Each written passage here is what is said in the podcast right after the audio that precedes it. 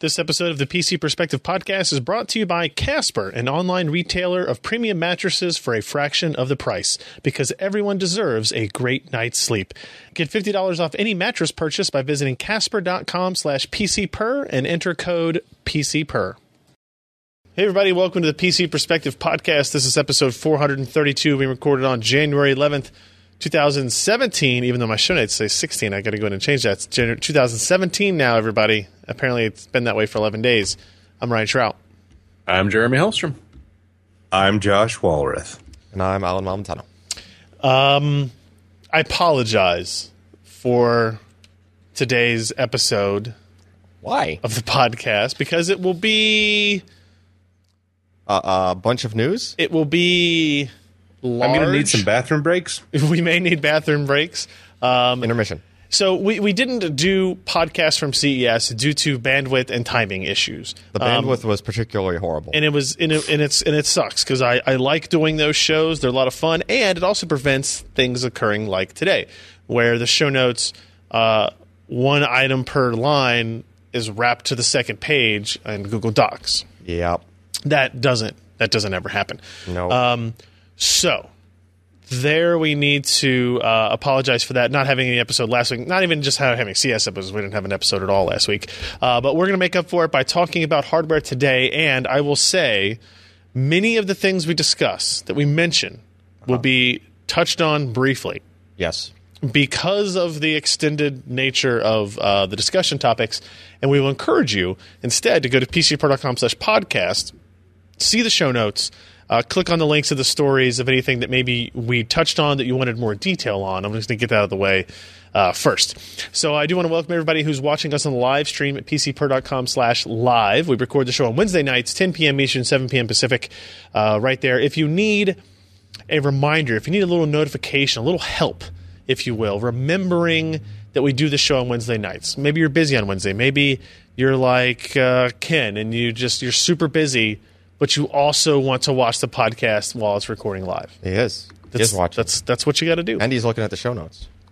He's cheating. He's, looking cheating, ahead. yeah. Uh, PCPro.com slash subscribe takes you to this page right here uh, where you enter your name and your email address, uh, and we send you an email, you know, an hour, two hours before the show uh, for podcasts, for any special events we do, like the interviews we've done with Raja and Tom Peterson in the past.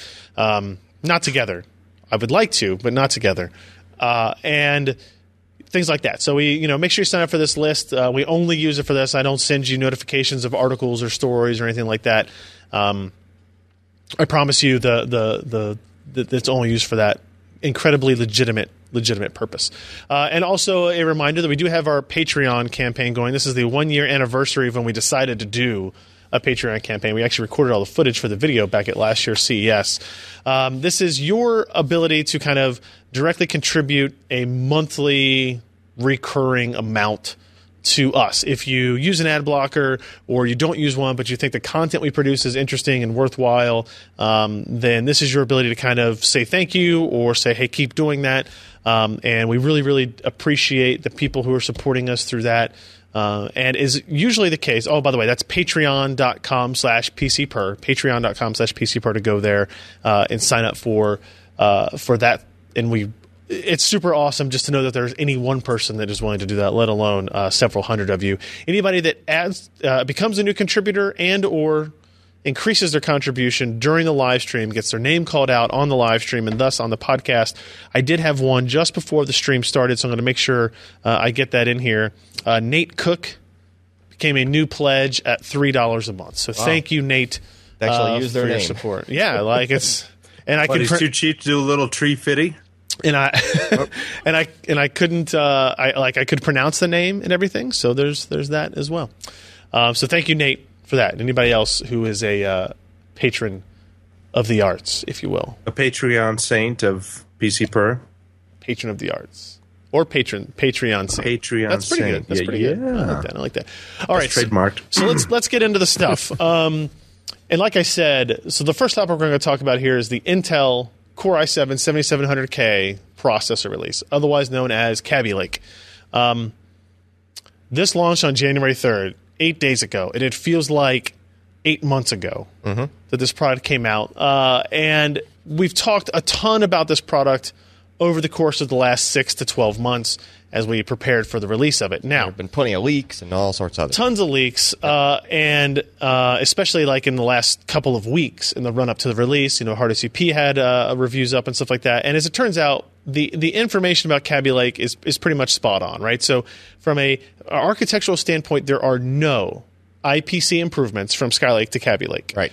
The processor running at the same clock speed from one generation to the previous generation is going to be identical. Yep. It's the first time that's happened to us, to Yep. be honest. Instructions are not since different. like Sandy Bridge. Like I, don't- I don't even think there's a single instruction that's different. Like not even. Uh, I I don't think they really added anything. I do not believe so. Yeah. Well, Um, they, they did add that really nice feature that you can kind of hack it by inserting a USB stick. Oh, That's pretty cool. okay. Yeah. That's worthwhile. that's interesting. Uh, the other thing they did add, not IPC, but in terms of features, they added support for E HEVC 10 bit decode. Okay, so then there would be some instructions. There.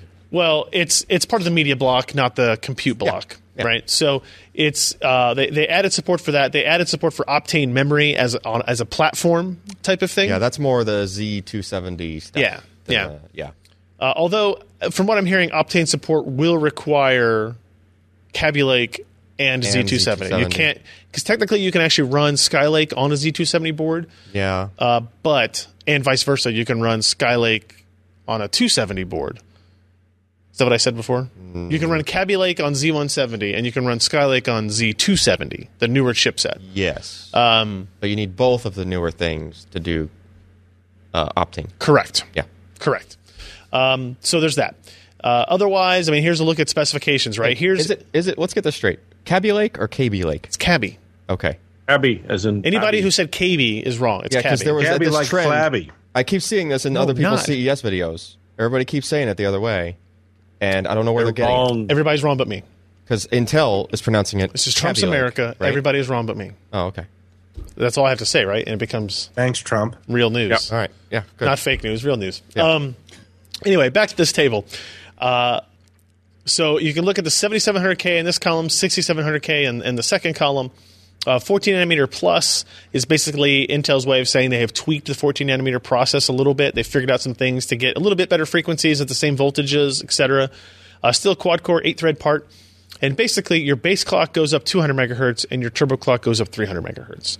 So there is a performance delta at stock settings, just not clock for clock yep. right? And uh, I have graphs, and the- the- they're launching at the same price, by the way, three thirty nine for for both of these parts. Um, the uh, more interesting part might be the release of this guy down here at the end, the Core i3 7350K. Is that the dual core hyperthreaded? It is a dual core hyper-threaded Core i3 unlocked. So it's multiplier unlocked. And it's the first time we've had a Core i3 uh, be multiplier unlocked. It has a base clock of 4.2, That's pretty high. which is high. Yeah. Yeah, it's nice. No no turbo technology in this one, so it doesn't boost automatically. But I, I just got this processor in yesterday, so I haven't had a chance to actually use it yet. Um, but I would bet you could get to 5 gigahertz on this pretty easily. I'd be curious to know is it just like in its base configuration it doesn't do a boost or like could you configure a boost in the BIOS I or don't something? think it will support it if you change it in the BIOS. Well, I mean overclockers tend to turn all that stuff off anyway. Correct. So you could potentially get some pretty nasty awesome overclocks. out And of this it. guy, yeah, and this guy has a hundred sixty-eight dollar MSRP. Now that being said, I saw it for sale on Amazon today for two ten. That sucks. So we'll just have to see how that stock uh, situation pans out. But for one hundred sixty-eight dollars, a two gig, two core four thread, five gigahertz part would Yeah. be a screamer for anything Yeah. like gaming related. Yeah, that's right. great. Any multimedia stuff that's you know super multi-threaded is not going to benefit from it. Right. Uh, f- you know, you, quad core is going to mean more, but like. Yeah, but your straight line speed, 5 gigahertz. It's gonna be amazing. Like that's nice. Yeah, it's great. Yeah. Um, and you know, it's not a dual core, non hyper threaded part like some of the older Pentiums that people liked for gaming systems. and It it's had not complications there. It's, it, yep. Yeah. That's nice. It's, it's pretty impressive if it actually comes down uh, at that price. Uh, real quick, the change on the Z270 chipset is uh, four, four more lanes. yeah, instead of having 20 lanes of PCI Express off of the chipset, you have 24. Yeah. And that extra four was really put there by Intel with the sole uh, uh, reason being that they wanted motherboard vendors to be able to implement a s another M.2 slot dedicated for Optane memory without sacrificing any of the other features that they had on Z170. Yeah, you don't have to rearrange anything. It's Right. just, here's four more lanes, here's this optane thing both at the same time. It, it was basically Yeah. get that done and uh, uh, you know, add it, please. Yep. Essentially. Yep. Uh, somebody in the chat is pointing out. Um, Creole, Kevin is pointing out that there's a G4620 Pentium.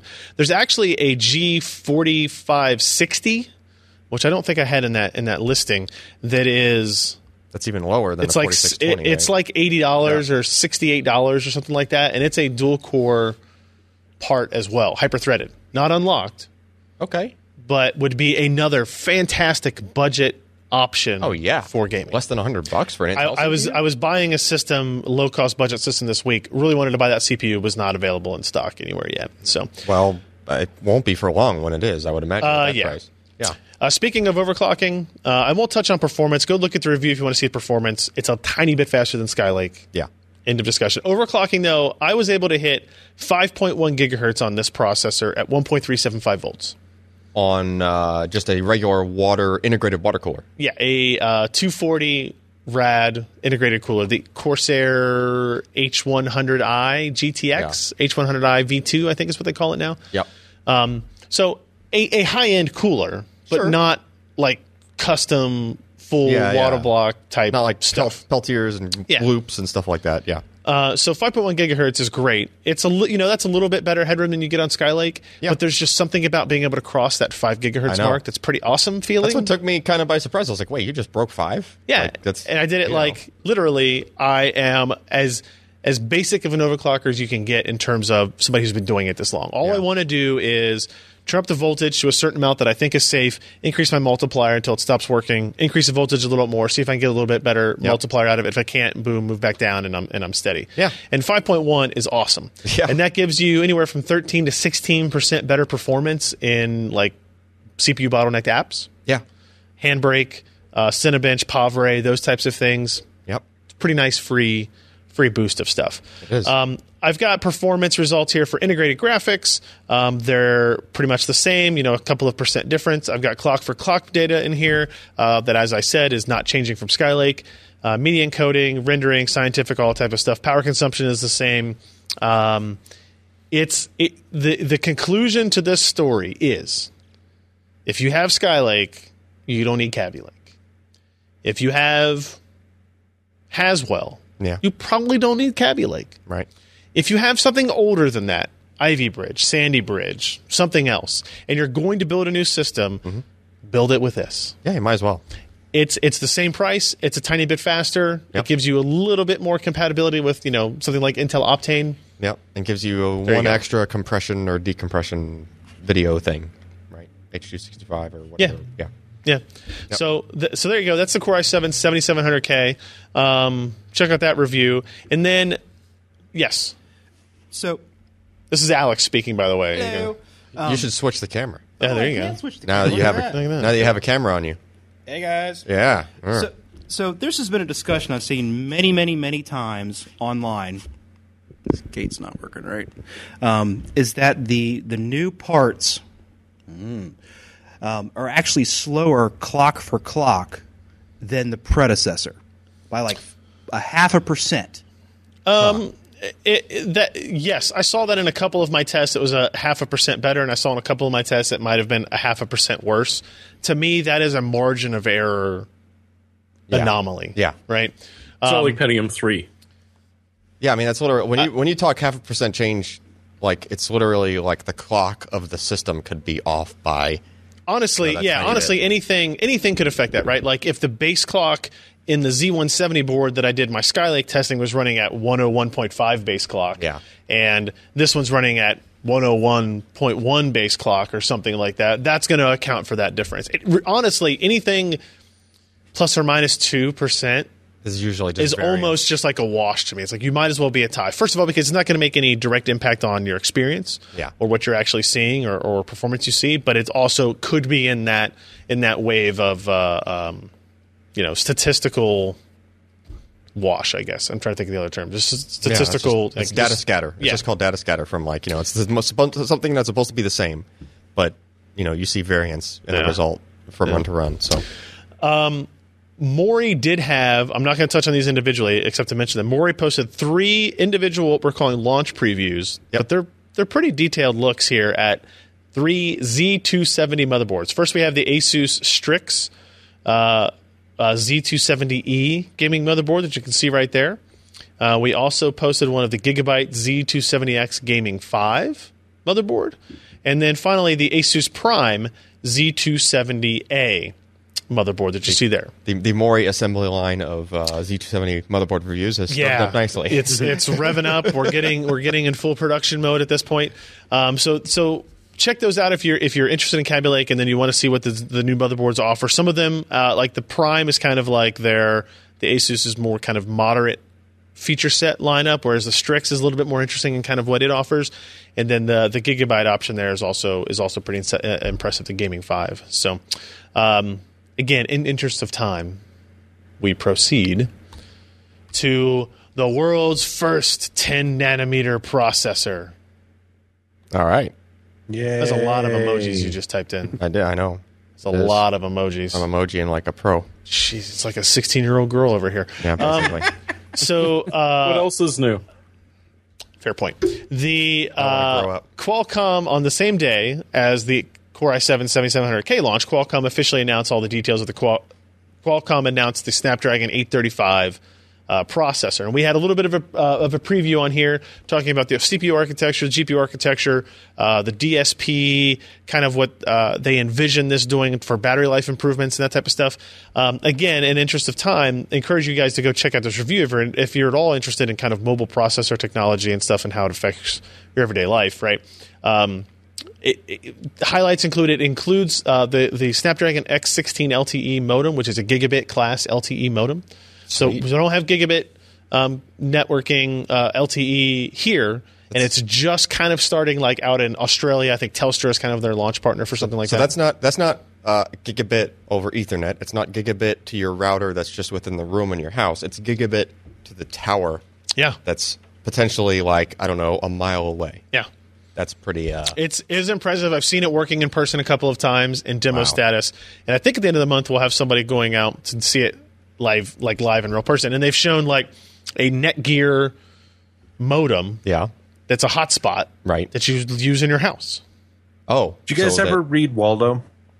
Like, where's Waldo? I can never find no. them. The, the the science fiction classic Waldo. I did not. Anyway, I was going to make a joke about the unfortunate thing about that that cell phone are the the antennas that move by themselves and capture all the. But you guys don't. You've never read Yeah. Waldo. not not that one. Of course they haven't, Josh. They don't read anything. I hate you people. You're all If I- if heathens, I- if I knuckle did- dragging. If I did, I forgot. Right. That one specific. No, I one. definitely never read that one. Sorry, All right. it's worth a shot. Reading is so over the top. It's so blasé. Look, I only read headlines. Thank you Uh, Yeah, very much. yeah. I'm part Uh, of. I'm fake- part of. Fake news, I'm part of fake, news, new headlines. media. yeah, exactly. Um, the, one of the interesting thing I, I'm gonna the, the interesting transition here is the move that Qualcomm made on the Cryo 280 CPU. Um, it is a so the CPU cores that they're using a kind of big little ish combination, but they're not using that branding where there's four big cores and four small cores, um, as I show here. Um, however, these are not custom cores. These are not like fully custom uh, ARM x80, you know, uh, 64-bit architecture cores, and they're not off-the-shelf ARM designs either. This is the, uh, Qualcomm is ARM's first partner to take advantage of the semi-custom option. So they're just tweaking some stuff. So yeah, but it's interesting because actually, what Qualcomm does is they go and they go tell ARM what they want, Oh, an ARM does it for 'em. and ARM does it, and then relicenses relicenses that IP. Sounds significantly easier for, from both sides. Um, Because now ARM doesn't have to support another company trying to redo things on their Well- processor. they just have to get uh, don't what know the if- other company wants. I don't know if ARM. sup- what- If you take a full architecture license, I don't think ARM really supports you at all. I'm sure they do to some No. degree, but like that's on you, right? Yeah, I guess. Um, This to me is the most complicated because ARM now Qualcomm has to kind of lean on the ARM engineers to integrate some of the stuff that they want done, and I'm and I'm sure Qualcomm is kind of like holding hand like this is a Yeah. hand in hand They have operation. to coordinate. This Yeah. is not simply like an email sent with six bullet points. we would like the cache lines to be read in this More, better, faster. yeah. right. Um, Ship it. But it's interesting because it is a. Some people will see it as a regression on Qualcomm's side. There was uh, what was it? The 810 was fully off the shelf parts. 820 was back to fully custom, Okay. and then now we're kind of back to s- something new called semi-custom. And Qualcomm basically says, "Hey, look, we're not tied to any one uh, business model or design model. We use whatever makes the most sense at that time." And to me, you read that as, uh, you know, they're they're concerned about power consumption, they're concerned about performance, but they're also concerned about time to market, right? And how quickly they can get these new parts out. Yeah, and if you do fully this may custom, help it's- both. takes you longer if you do. Yeah, Yeah. I, you know, you got to assume so, right? And so Yeah. there's less engineering man hours that have to go into something like this. Are there probably uh, uh, deficits in what you get in terms of Functionality and pure performance efficiency or something like that? Probably. Um, sure. But for them, they decided it made sense. There's there's more on here in terms of you know like uh, the the big cores will clock up to 2.45 gigahertz with a two meg L2 cache.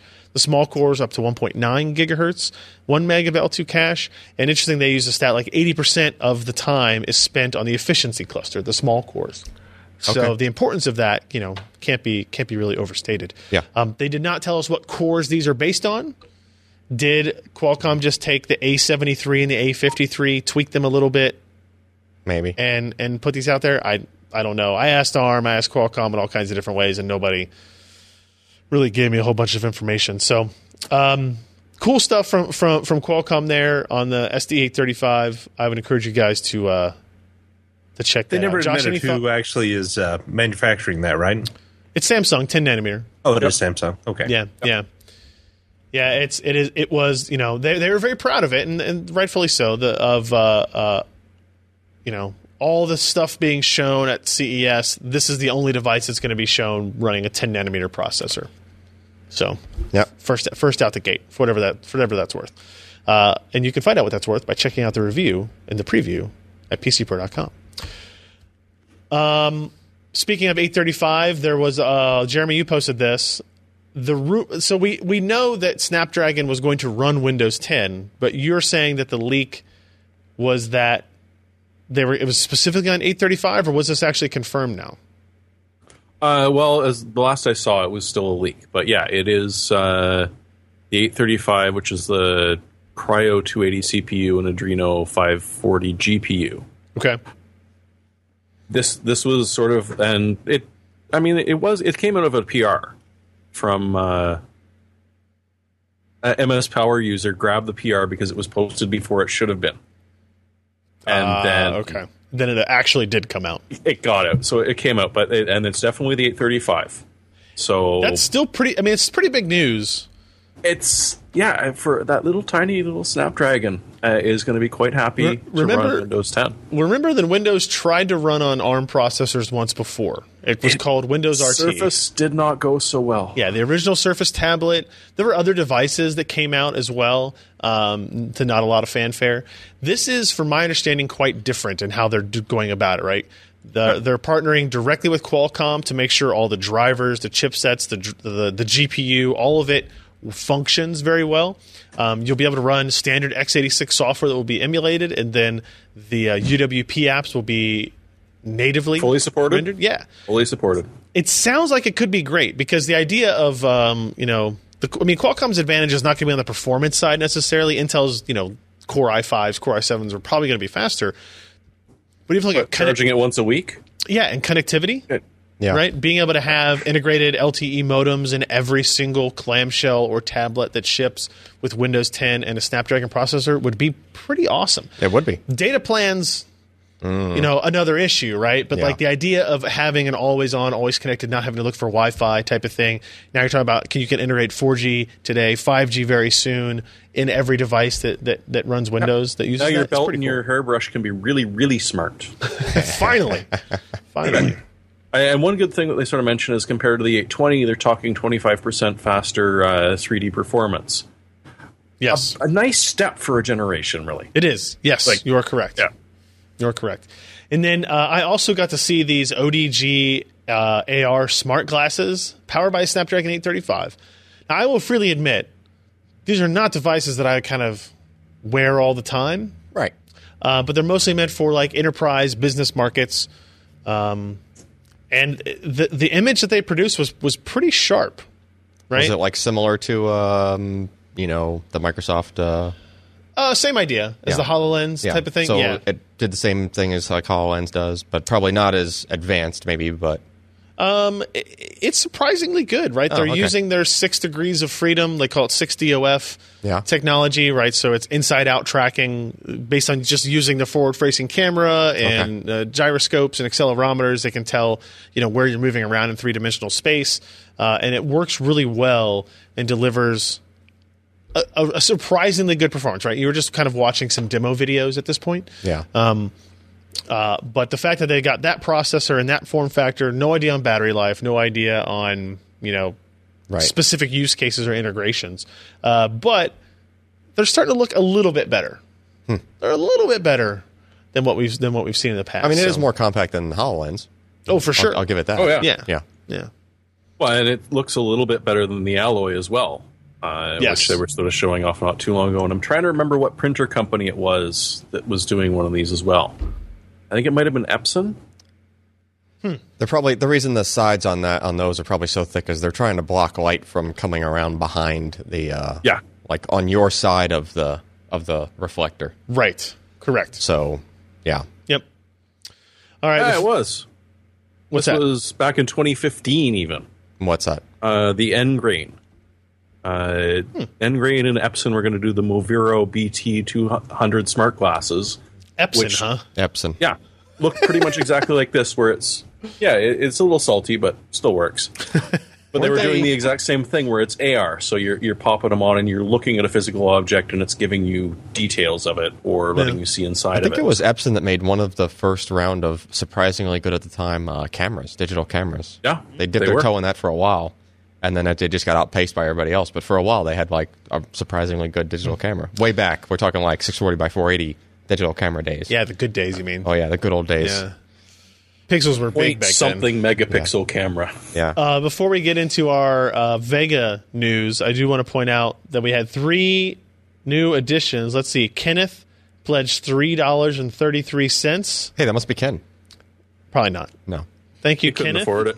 afford it. Man Ray Powell edited their pledge up to five dollars and fifty cents Sweet. from three dollars. So thank $5.50. you. And then, um, uh, not Ryan's mom.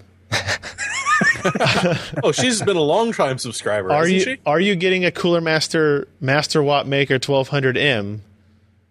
That's the total. That's the total. The full name is not Ryan's mom. Period. Are you getting a Cooler Master Master Watt Maker 1200M? So they're worried that your mom might have been asking you that question recently, so they had to specify that they are not your mom and asking you that question. Before I say how much the pledge is, I will say I have no idea if I'm getting a Master Watt Maker 1200M. Well, you won't because Lee will get it. Oh yeah, That's okay. true. then yes, we will get one We'll of those. probably get one, We'll yeah. probably get one. Uh, but they edited their pledge to one thirteen eleven. Say, w- wait. Uh, $113.11. Ooh, thank Wow. you. Wow. Maybe you should just send him the power Yeah. supply. Yeah. I think it's a thousand bucks. Thank you, not Ryan's mom. Thank you, Uh, not mom. yeah. Imagine how that's much your mom impressive. would have sent you. But, man, I got to let her know about the show I do. Yeah, with her. yeah, you really do. Uh, okay. Um, so, Vega architecture preview. This is a whole podcast on in and of itself. I did a separate video just on this, so I don't know how much we want to talk about. I think I'm. I think what I'm going to do is I'm going to talk about one thing, Josh. One thing. One ping only. should- One it- last thing. Should it be the memory controller? Clearly, I guess. That uh, seems to be the most salient feature of the architecture. So they're they're they're introducing something called a high bandwidth cache controller, and along with that, high bandwidth cache. okay. Now, high bandwidth cache is a nomenclature distinction. Okay. This is essentially local memory, That's what cash is. high bandwidth cache, but not L2 cache, not L3 cache. This is HBM2 will be what they consider the high bandwidth cache. So it acts like cash, but it just talks to the CPU quicker.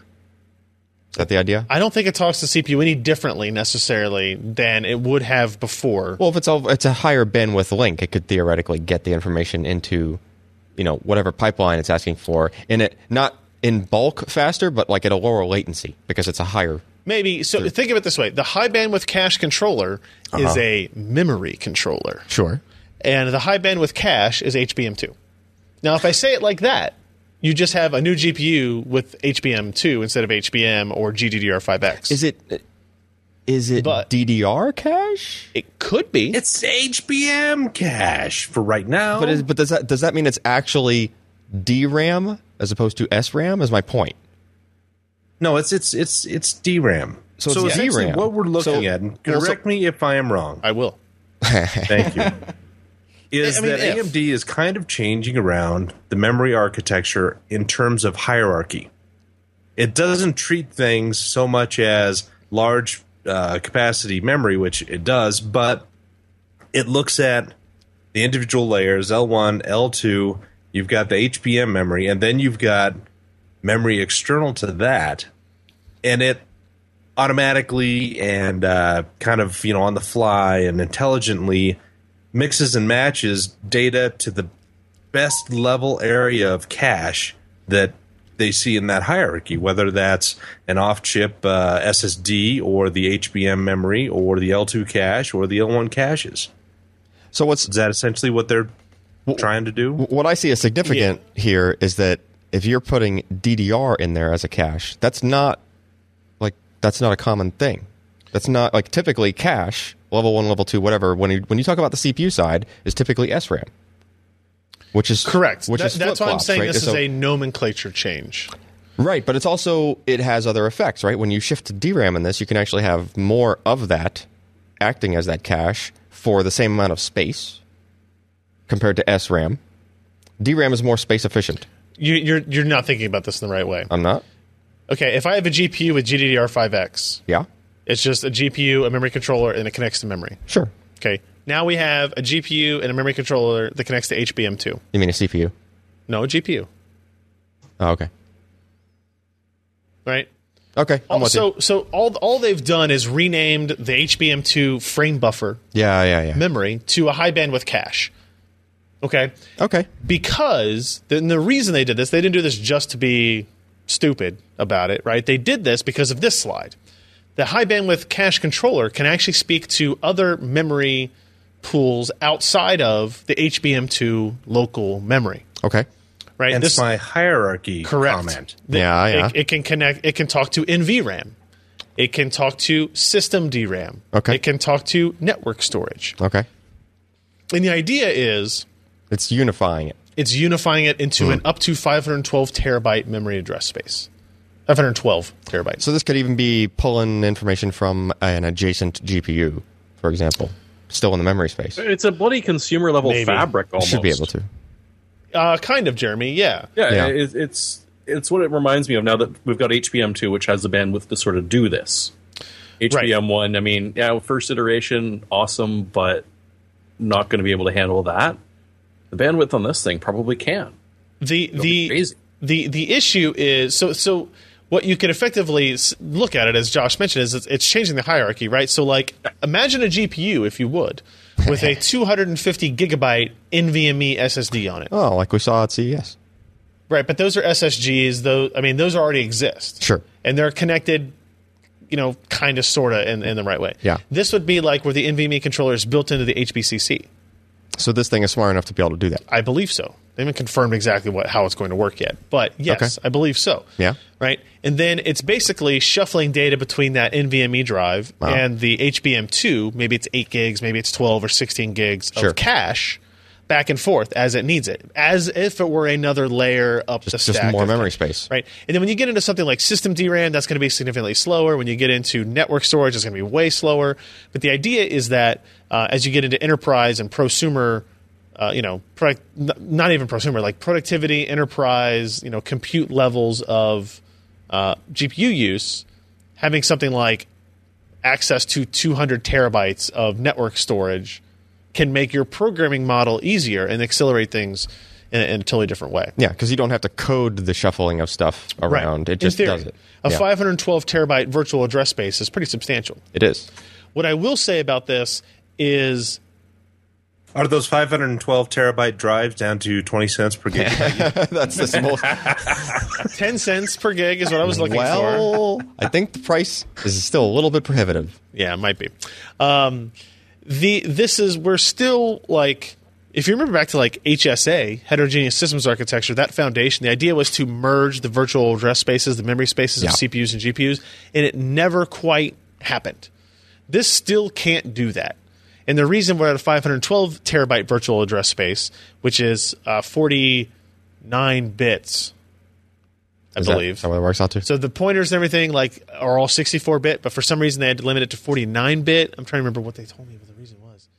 Um, but soft like software can't easily convert between CPU GPU address spaces still. So this will not kind of solve that. It's, ki- it's still still a little bit separate. okay. uh, There are other improvements in this GPU that they talked about. Uh, a, a new primitive shader, a new kind of shader that replaces geometry and vertex shading.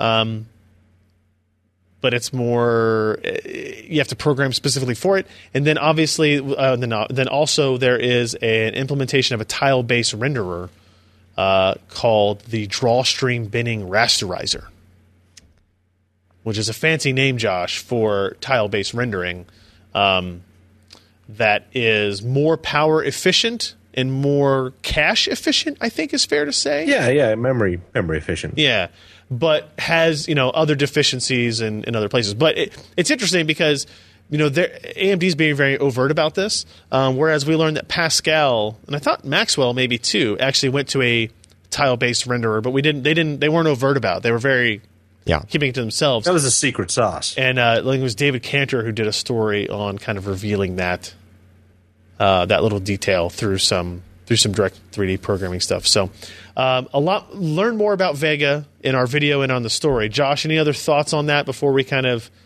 Holy crap! I'm looking at this list. That's a big list. Checking it twice. It's a big No, we don't have time to check this one twice. not not much that uh, that I can add there, other than uh, you know it's nice that AMD is is going to inhabit the high end space again after being gone for you know over a year now. So Yeah.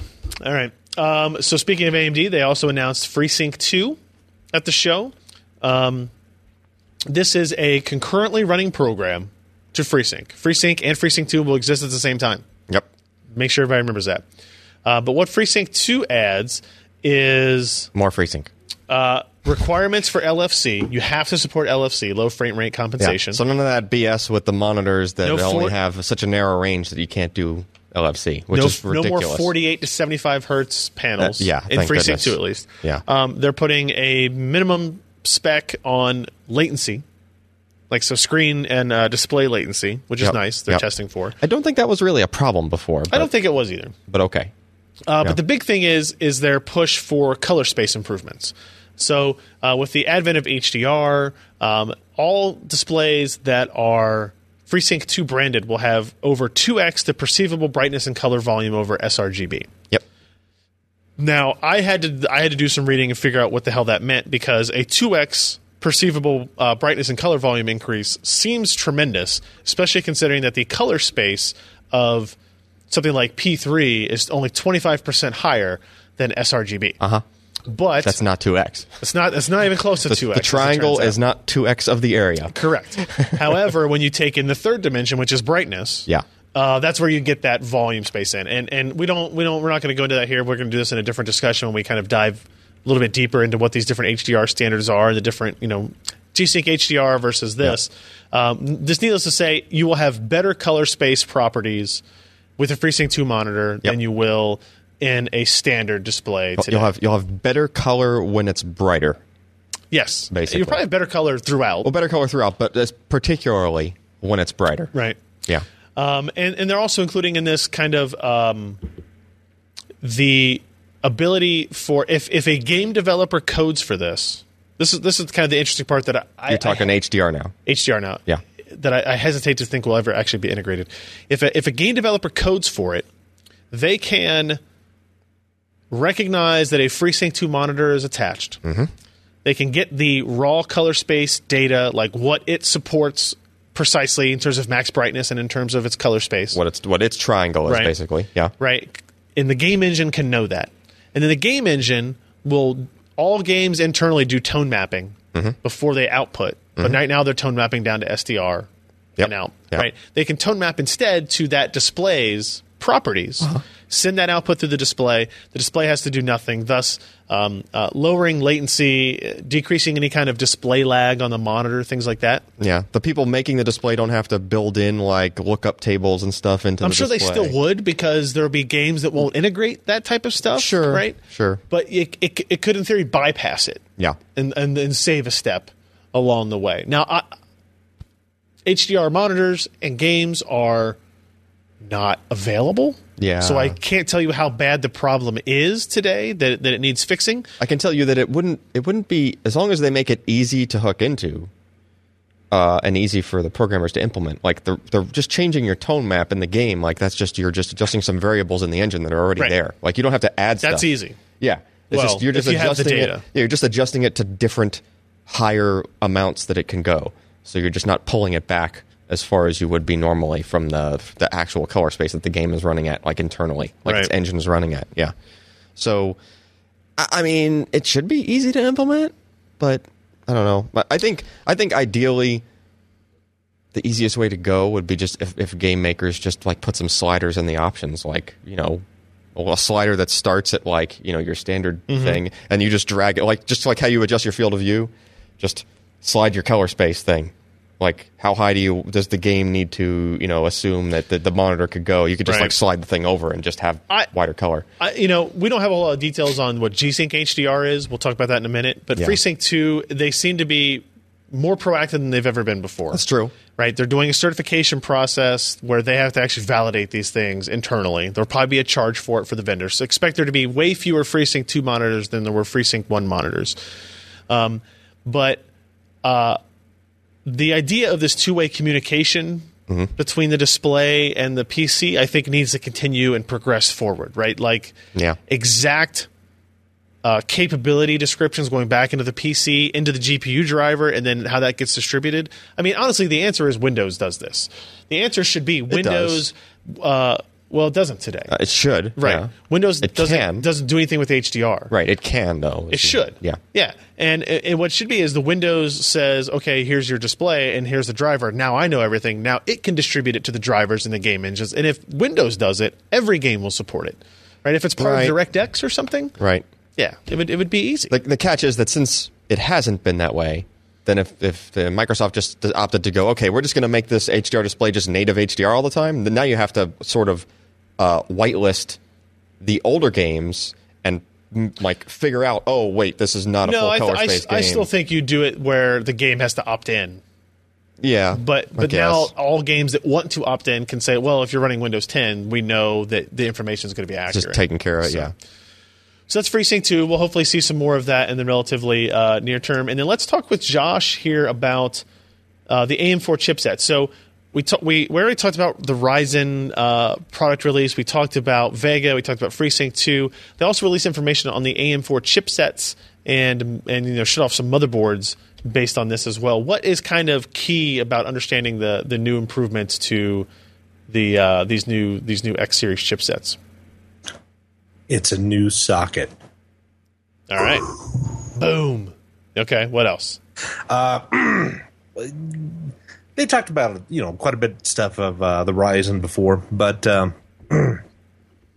they had a whole lot, uh, a whole bunch of stuff with uh, the new chipsets. The X370, the B350, A320 are the main desktop chipsets. Uh, something that's kind of interesting that some people don't realize, but probably most people do, is that Ryzen and the Bristol Ridge before are are SoCs in that they support not only Northbridge functions, which are uh, PCI Express Right. support and uh, memory, but they also have a Southbridge functionality. So this case, we have a couple of SATA ports coming off, uh, four by uh, uh, PCIe PCI E Express 3.0 by 3.0, oh. 4, yeah. uh, and VME support that goes directly to the CPU, which is kind of nice. Uh, but the chipsets add more things like uh, uh, USB 3.1 Gen 2. You get two uh, two ports of that, as well as an extra couple of uh, Gen 1 ports. So you have a total of six USB 3.0 Gen 1 ports, up to six SATA ports in total. Uh, and again, you've got extra uh, PCI Express coming off of the chipset that you can E have another NVMe or a M.2 uh, slot. We saw a couple I think, uh, examples that feature two M.2 slots on, on AM4 boards. So AMD has really stepped up in terms of uh, I/O functionality and next generation features that we have not really seen on the uh, A88X and uh, the, very aging AM3 Plus uh, motherboards based on the 900 series chipsets, which were in fact the 800 chipsets that were initially introduced in 2008. So this is a, a, a big jump for AMD uh, with Ryzen, and it's well overdue. Uh, we're going to see a lot of neat things. Uh, overclocking apparently is supposed to be better. That's not necessarily a chip that set thing, but rather uh, power, motherboard design. Uh, there's probably you know low level UEFI things that will help with that as well. All Ryzen chips will be unlocked, and uh, yeah, it's finally uh, feature set comparable to some of the best Intel chipsets out there. Um, the top X370 is also SLI compatible. That's the only way you can run SLI on this. It's going to, you know, take that by 16 coming off Horizon and split into by 8. So far, 2 by 8 is is not been a much of a uh, bottleneck for graphics. Uh, so there's all kinds of really fun and good and interesting things. And what's really cool about the IO coming off of the CPU itself is it's really flexible. You can, as- as you're seeing on the same four platform feature summary, uh, you can do that as two SATA ports and one by two X NVMe, or two SATA ports and two PCI Express lanes, or one by four NVMe. Uh, the AM4 also supports SATA Express, and even though nothing has ever come out of that, uh, the ability to utilize that and put that on a board is there. So it's nice flexibility. It's it's kind of a feature for free Yeah. because all it is is you're you're kind of pushing some SATA ports and uh, two lanes of PCI Express into a connector, and you can use kind of each of those things separately if you want to. But if you are those, you know, one of, of like a thousand people around the world who actually have a SATA Express drive, uh, then you can use it that way. Literally dozen of people. We have Yes. we have uh, we have received for review ever zero SATA Express products. Not great. Just pointing that out. Not great The closest we news. received was an adapter. Yeah. Here, this will pretend this will you can hook up a hard drive and something that's PCIe E by two to this, and and Yeah. That's pretend continuing that to prove that hardware reviewers lack sex drive. you, Oh well, yeah. Indeed. All right. Uh, one more article here, but we'll mention before we get into the onslaught of just plain old CES news. Um, oh, wait. Oh, I didn't put it in the rundown. Anyway, um, or I didn't put it in my tabs here. Uh, Sebastian posted a review of, as I cycle back to the reviews page here, the Cooler Master Master Liquid Maker 92. Master, master. Cooler Master Cooler. Master Liquid Maker 92. Does it just make liquid? And I really like look at that. No, a master's look at that liquid. photo. I mean, it looks cool. Look at that hand under that photo. It's like Thing is supporting this. Uh, thing is doing the motherboard review. this is a really interesting water cooler for small form factor designs, and look, it can also be rotated in this this method. well, that's interesting. Flexible. It's uh, it's an interesting uh, design that has you know uh, a a specific combination of performance, noise, and kind of uh, form factor characteristics that are that make it uh, worth checking out. So that is the Cooler Master Master Liquid Maker 92. It's such a weird name. Well, you Master can put it in the Blaster Cooler Master controlled Master part of town. case or the Master Maker case. right, if you put all those things together, if you have Uh, Master if- Maker case has the cooler Master Master liquid. the Cooler Master Like- Master Case Master Liquid Master Cooler Master Liquid Maker 92. and you can sing that to that bake a cake song. Yeah. Good. Cooler Master. Or the McDonald's song. it's a master liquid maker maker. maker. God damn it. Oh, yeah. Say that 10 times fast. If your CPU's crazy. No. no, we're not going to go there. uh, all right, let's get into uh, today's sponsor, who had to suffer through a full hour's worth of content before getting to the ad break. That would be our friends at Casper.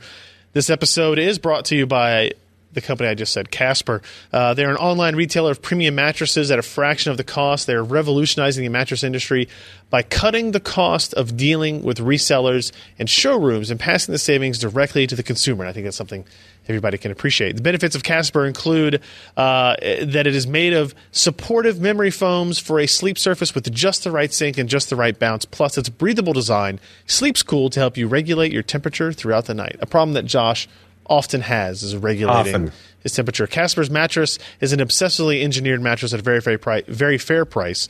Um, I uh, got a new Casper mattress. Tried it out. It, it's it's actually really good. Like I said, we got that mattress at the perfect time of new baby needing more sleep, Mm-hmm. needing It- better sleep. more you don't get more sleep. more better sleep. Yes. Okay, you're right. You're right. That's Yes. that's a good way of putting You it. We needed did not better get sleep. more quantity, but we did get more quality Yes. sleep, if you will. Uh, you can try sleeping on a Casper mattress. They understand the importance of truly trying out a mattress that, in all reality, you spend, if you're lucky at least, a third of your life on. Casper offers free delivery and painless returns with a 100 day period. Um, so you don't have to lie down in a shroom. And so you get to use this mattress for up to 100 days Mm-hmm. before you decide if it's something you want to keep or not. And did you know, statistically, lying on a bed in a showroom has no correlation to whether or not it is the right bed for you. You just cannot get I can attest to that. the right information in that short amount of time with that guy in a suit That's staring that's at you. why I bring two Russian female Whoa. workers. No, no, That is not Okay. your typical bed situation, Josh. Fake news. As much as you would like to say it. It's also good for neighbors. My na- upstairs neighbor got one, and I love it a lot more than the spring mattress he had before. Oh. I'll just put it that way. Yeah. Because he jumped on the bed all the time. Yeah. Yes, he was yes. jumping. Just jumping. Yes. Uh, Casper's mattresses are made in the USA, and you get free shipping and returns in the USA and Canada. You can save an additional $50 towards a mattress purchase by going to casper.com slash pcper and entering the promo code pcper. That's casper.com slash pcper and promo code pcper. Terms and conditions apply, and we thank Casper for their support of this riveting, riveting, exciting, sometimes sexually explicit edgy. edgy. There you go. That's a way better way. They won't Yeah. take me off of iTunes that Edgy. way. Uh, uh, technology podcast, mind you. All right, let's go through these things um, quicker. Where am I at here? Lenovo at CES. Did I miss one again? Let's see. No. Okay, here we go. So this is the next thirty minutes, right? The Lenovo. No, 30 I, I minutes. kind No. of, I kind of, I purposefully culled lists where they had too much stuff. The one I put in, the, the one of the two I put in here from Lenovo is the ThinkPad X1 Carbon laptop. This is a a new iteration of this device. It's a 14 inch screen, but it now has very thin bezels along the sides It looks more like the your Dell. looks more like the XPS 13, but they Yeah. did something smart in that the webcam is still at the top Yep. of the screen. Yep. They did make the bezel a little bit thicker It's up a top. little bit thicker up top because of it. Yep. Honestly, Not pointing at your nipples. it's not pointing at your fingers as you type. It's not looking up your nose. To Yeah. me, that is a worthwhile trade-off. It is. Like I, as I sit here in front of my XPS 13, I love the thin bezel all the way around. Yeah. However, comma, Yeah, the webcam is just not usable. in the dozen times I've had to use this webcam because, like, I went out of town, we do a podcast, I forgot to bring a different one. yeah. that's very poor uh, uh, kind of integration. And and also, uh, I believe if you look closely at that picture, there is a microphone hole uh, right next to that webcam. You have to you have to blow it up a little bit. Eh. But uh, having the mic up there, assuming it is, also because like you know we've had people using the I- I've seen people on a stream using the integrated mic on an XPS 13. Yep. and it's right next to the keyboard. Yeah, it's literally just like yeah, it, yeah it's, it's extremely loud a doing good anything idea. on the on the on the touchpad or even the keyboard. Yeah. All right. Uh, also, if you can tell here, they they have a silver version as well as a Yeah, black they version. introduced. Do we have any other Lenovo stories we're going to talk about? Or are we Uh, sticking- not on laptops.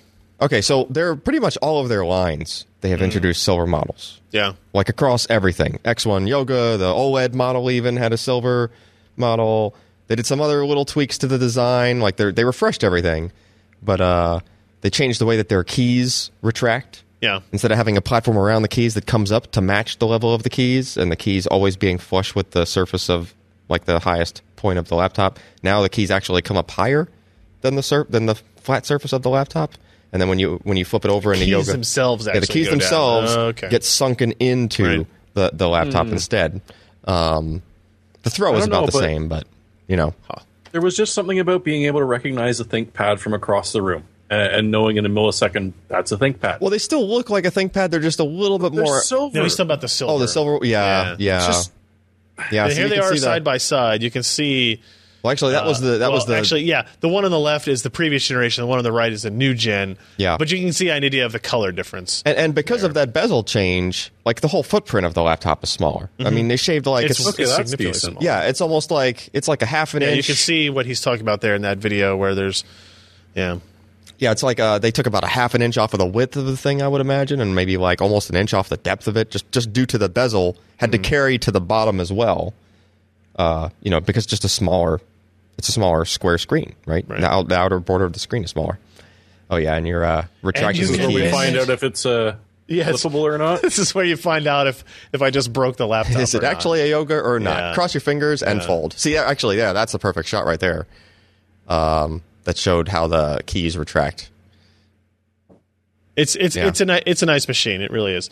Um, the other Lenovo story that I included here uh, is this one. It's got their smart assistant, which is it actually uses Amazon Alexa, which is kind of interesting. Not really what Sorry. I'm here to talk about. Oh. Yeah, everybody who has Echo is just turned on. Sorry. Um, Lenovo Smart Storage is like, eh. This was what I always thought was cool. The Lenovo 500 Multimedia Controller. Yep, It's a compact keyboard and touchpad and a small wireless device, it's kind of like phone sized. like Basically- BlackBerry sized. It's like yeah, BlackBerry sized. The whole keyboard is a touch screen or a Touchpad. touchpad. Sorry, yeah. okay. So you can literally even uh, like the the keys are kind of like membrane. Yeah, yeah. You know, it's kind of Not like great. like if you remember back to some of the BlackBerry phones or some of the phones that had integrated. Uh, you know, key, keyboards on them back in the day. Some of them were like membrane, like Mm-hmm. that keyboards, like This the felt very similar. yeah, like the, some of the early HTC ones where the keyboard flipped down from behind the phone or some crap like that, right? They were like membrane, but somehow they have integrated capacitive, like touch sensitivity across that membrane. Even though there's like bumps for each key and stuff, Right. you can drag your finger around and, and, it and- actually and it's not and it's it works pretty well. yeah it does Yeah. and then you click uh, the bottom two like where the, uh, on either side of the red line those are two buttons yeah. Yeah. that you click for like But your Oh, where's the nubbin? Uh, no nubbin. so Where's the nubbin? so it's uh so that's So do you get punished if you're on one side or the other of the red line? if you co- If no you cross no it, it's a mini game oh for control of the remote. uh, oh man just doesn't matter. Yeah, so um, really handy as like a media center kind of keyboard ish kind of thing. You want to sit on your couch and control yeah. something on your yeah, TV. yeah. And- but then you can you still know. get full QWERTY you kind of s- input Yep, right you still get a regular keyboard and you get a Hey, it's- remote mouse. it's not that big a deal I just thought it was neat uh, was a they cool say idea. the the battery will last up to eight months and Yeah. it uses two coin cell like watch batteries Yeah, yeah so I mean pretty impressive. that's that's pretty neat. Doesn't uh, live under your couch cushion with the rest of your remote. yep, yep. Uh, who needs a 21 inch curved screen gaming laptop? oh boy, this beast.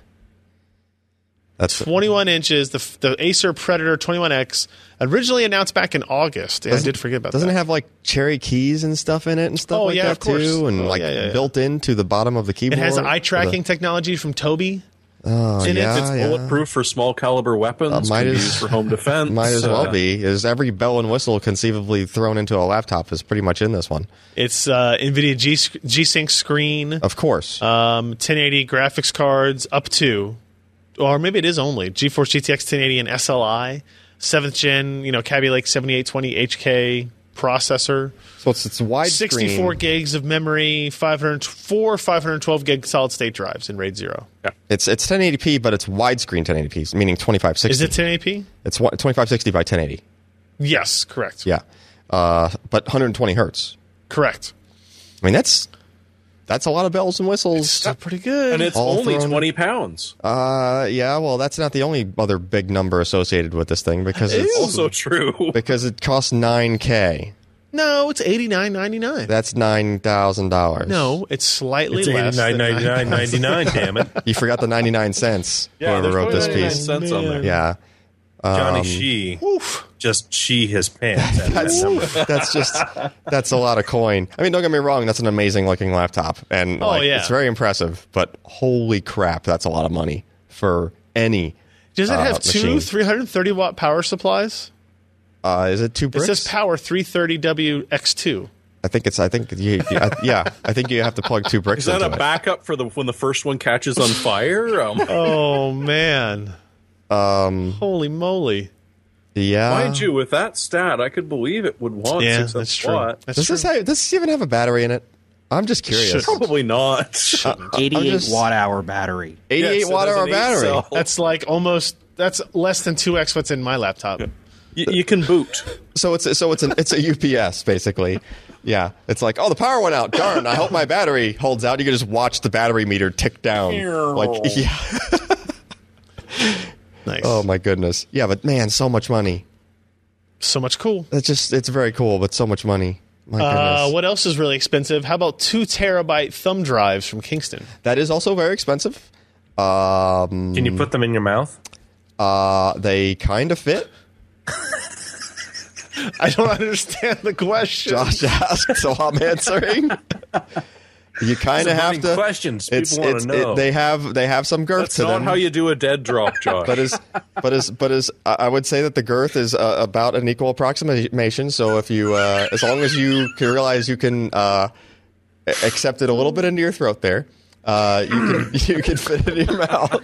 hey, Josh, went there. I'm just he opened the door. I'm just going. we don't have time for these types of jokes. Oh, today, Um, gentlemen. We sorry, sorry, need- sorry. We need to get through. yeah, this so giant it's just brick it's of a, a, drive. two terabyte flash drive. Uh, we've seen other two terabyte flash drives, but usually they're uh, like kind of like an SSD ish style thing that's in a case and it needs a cable connected to the thing. This is just it's all in one unit. Now I don't know of any laptop that you could plug this into without the lap the edge of the laptop sitting off of the table once it's plugged in, Uh, yeah, because true. it's do they, kind. Uh, Do they give you like a little dongle? Maybe. I, I would imagine it comes. Yeah, anytime probably. you see thumb drives like this, they come with a little extension. But then you're in the same boat that you were with something like a Samsung T3 or any of the other, you know, Yeah. SS like the- which they also make in a two terabyte, but just not built into one. You know, how fast is it? How much does it cost me? Uh, they did not really talk about the speed, Um, hmm. and I don't even think they really talked about the price. Okay. So it was just like, here's a thing. No, I totally believe them. and, then. and check it out. And um, it, it'll fi- you know five year warranty, and uh, it'll come out sometime this year, kind of thing. okay. All right. Well, there you go. Yeah, and it's I mean it's it's USB three point one Gen one, which means So it's five gigabits five per gigabit. second. Yeah, so okay. I mean it'll probably do you know like you know three maybe four hundred meg per second. I mean it's it's gonna be beefy. yeah. Um, and they probably had to do some interesting controller slash flash like you know folded PCB kind of Tai Chi moves to fit, Right. like to try to fit it in there like that for two terabytes, right? Because you have to have a decent number of dies stacked up to reach that much, even now. Um, yeah, I mean, you know, it was a cool thing. They were showing it off, so we All talked right. about it. We talked about it. We did. Uh, let's also let's see. Oh, I should have done this in order. Acer. They did have a couple of monitors announced as well. Uh, the world's first 21 by 9 curved monitor with eye tracking functionality. That is the Predator Z301 CT. Uh, it also is a it's a VA panel with a 200 hertz refresh rate, NVIDIA G Sync Right. and uh, an ergo stand, full motion stand with height swivel tilt. So it's a 200 hertz. Um, what resolution is it? Uh, 200 hertz, 2560 by 1080 Yeah. Same as that uh, curved uh, laptop one. with eye tracking. Yep. But this is a 30 inch screen, not a 21 inch screen. Yeah, it's big. It's big. And G 200 Sync and 200 all hertz that is good stuff. impressive. Yeah. Yeah. TN for anyone that needs to whine. Uh, well, yeah, it is TN. No, no. This one's VA. Oh wait, Yeah, yeah. Wow. The Oh, Z- the second one. Sorry. yeah, yeah. The first one is is is VA, yeah, that uh, and ah. it's and it's got an 899 MSRP available in February. it's up there, but it is Shut up. 200 hertz. It's all right. Uh, and then the second one they're announcing um, is the uh, there's two of them: the XB two five two Q and the XB two seven two. Um, they're E 1080p G-Sync monitors with ULMB support and 240 hertz refresh rates. Nice. So uh, 1080p, 240 hertz. Uh, these are TN. G-Sync ULMB. Actually, I saw a demo of one. They're five hundred forty nine dollars um, for the lower cost one. I bad. assume, yeah. Now, what's interesting is so it's 1080p, but it's 240 hertz. Or 240 hertz. Yep. It's clearly aimed at like It's Twitch gaming. pro style Yeah. Twitch gaming, right? Yeah. Because they showed like ULMB working. And the ULMB actually, I believe, goes to 240. It's up there, I want to say I only saw it running at like 150. sure, but there's I a, there's an don't know. ASUS variant of this Yeah, that does, only has those 150. numbers and goes to 240 with uh you, with you know ULMB. And So- I want to I want to say, yeah, uh, one of the features here called Acer Dark Boost um, attempts to lessen the degree with which your screen darkens when you enable ULMB. Okay, I don't know how it does it. They're strobing necessarily. brighter. Strobing brighter. yeah, just a better backlight. But I would I don't know why you wouldn't let it go brighter when you're not in that mode, I guess. Well, as because then it's just like way well, probably power draw at that point. It's acting like guess. a huge flashlight. You know, you can only put out so many nits. Maybe, Yeah. maybe. So that's a couple of interesting monitors. Like so, 240 hertz. You've got to you got to really know you want that display. Yeah. Before you before you dive into that. And I do like this like design, like even the 165 hertz panel, like the Predator panel from uh, Acer. About like the physical ID and stuff. Like, I like that they got away from the glossy stuff, right? The bezel's much narrower. They don't have any other. Gl- There's no gloss on the front or the back as far as the plastics. You know, it's all matte-ish kind of plastics around the whole thing.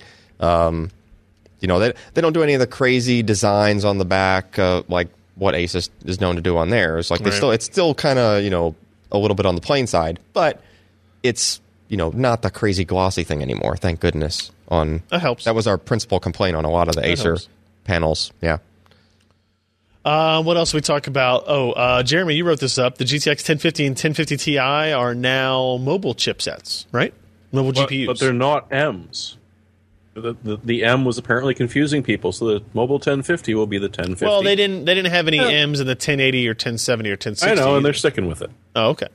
But uh, and I think we've pretty much seen these coming for quite a Sure. while. We knew there'd be a 1050 Ti, and I the, what they're giving us for stats aren't too bad at all. I, the 1050 has got 640 uh, CUDA cores, the 1050 Ti 768, about the jump you'd expect. Yeah. The boost clock of 1493, um, maybe a little disappointing for some people. The 1050 Ti at 1620, not so bad Yeah. well, we don't see prices yet, um, but you can expect these to come in laptops uh, sub a thousand dollars. Like for the base Right. models, you're probably gonna pay eight or nine hundred dollars. It'll have a 1080p monitor, and they'll power it just perfectly. Uh, it's G-Sync will be an option with these uh, as long as you stick with the lower resolution. Right.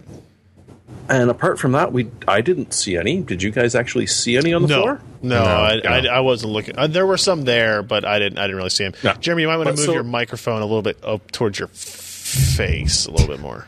It, it's like that far away. Hmm? Say hello to your face. Say hello to my little face. All right, Oh. we were just getting a little background noise on it, but that's fine. yeah, if you're looking for uh, a gaming laptop, uh, you don't have the space for a full-on desktop, or you just sometimes move around. For seven hundred to thousand dollars, I think you'll be able to pick quite a few Just models. sometimes move. It happens, it happens to take your system with you. Yeah. Well, it's either that or drop that much on a case that you can actually cart around. Right, Yeah, that's true. right. Uh, I actually did see. Actually, I did. I take it back. I did see this Dell, uh, a 14-inch Dell laptop. There's kind of a follow-up to a machine that uh, Ken reviewed for us a little while ago. That is like a GTX 1050 with Kaby Lake. You know, a s- similar. You know, some kind of spec other than that. Probably eight gigs of memory and and, and a, a modest SSD, or maybe it's like a one terabyte hard drive for like 800 bucks. Okay. Right, using this, so that's that. That would be that would be a pretty impressive, uh, pretty impressive combo. Uh, what else we got? Uh, Logitech here launched uh, G30 or G533 wireless gaming headset. These are um, Sebastian has these. He's going to do a review, so we won't spend much time on them. But they are wireless gaming headsets. They use the same Pro G audio drivers that the G933 uses, Right. um, but they're these are analog only. No, wait, I just said they're wireless. Well, they're wireless. That was the other one. Uh, Yes, it's wireless analog. These lose some of the some of the um, They got rid of the colorful stuff. The Yeah, there's no colored RGB lights LEDs. and all that type of stuff. Yeah, yeah. Uh, they're they're much more subdued, like much more plain looking. one They of, still one, look of, nice. one of the synthetic audio techs they lost. Like it still has DTS headphone X, but I can't remember the name of the other one that it dropped. okay. But like I said, uh, the same drivers as the previous. These should be pretty good.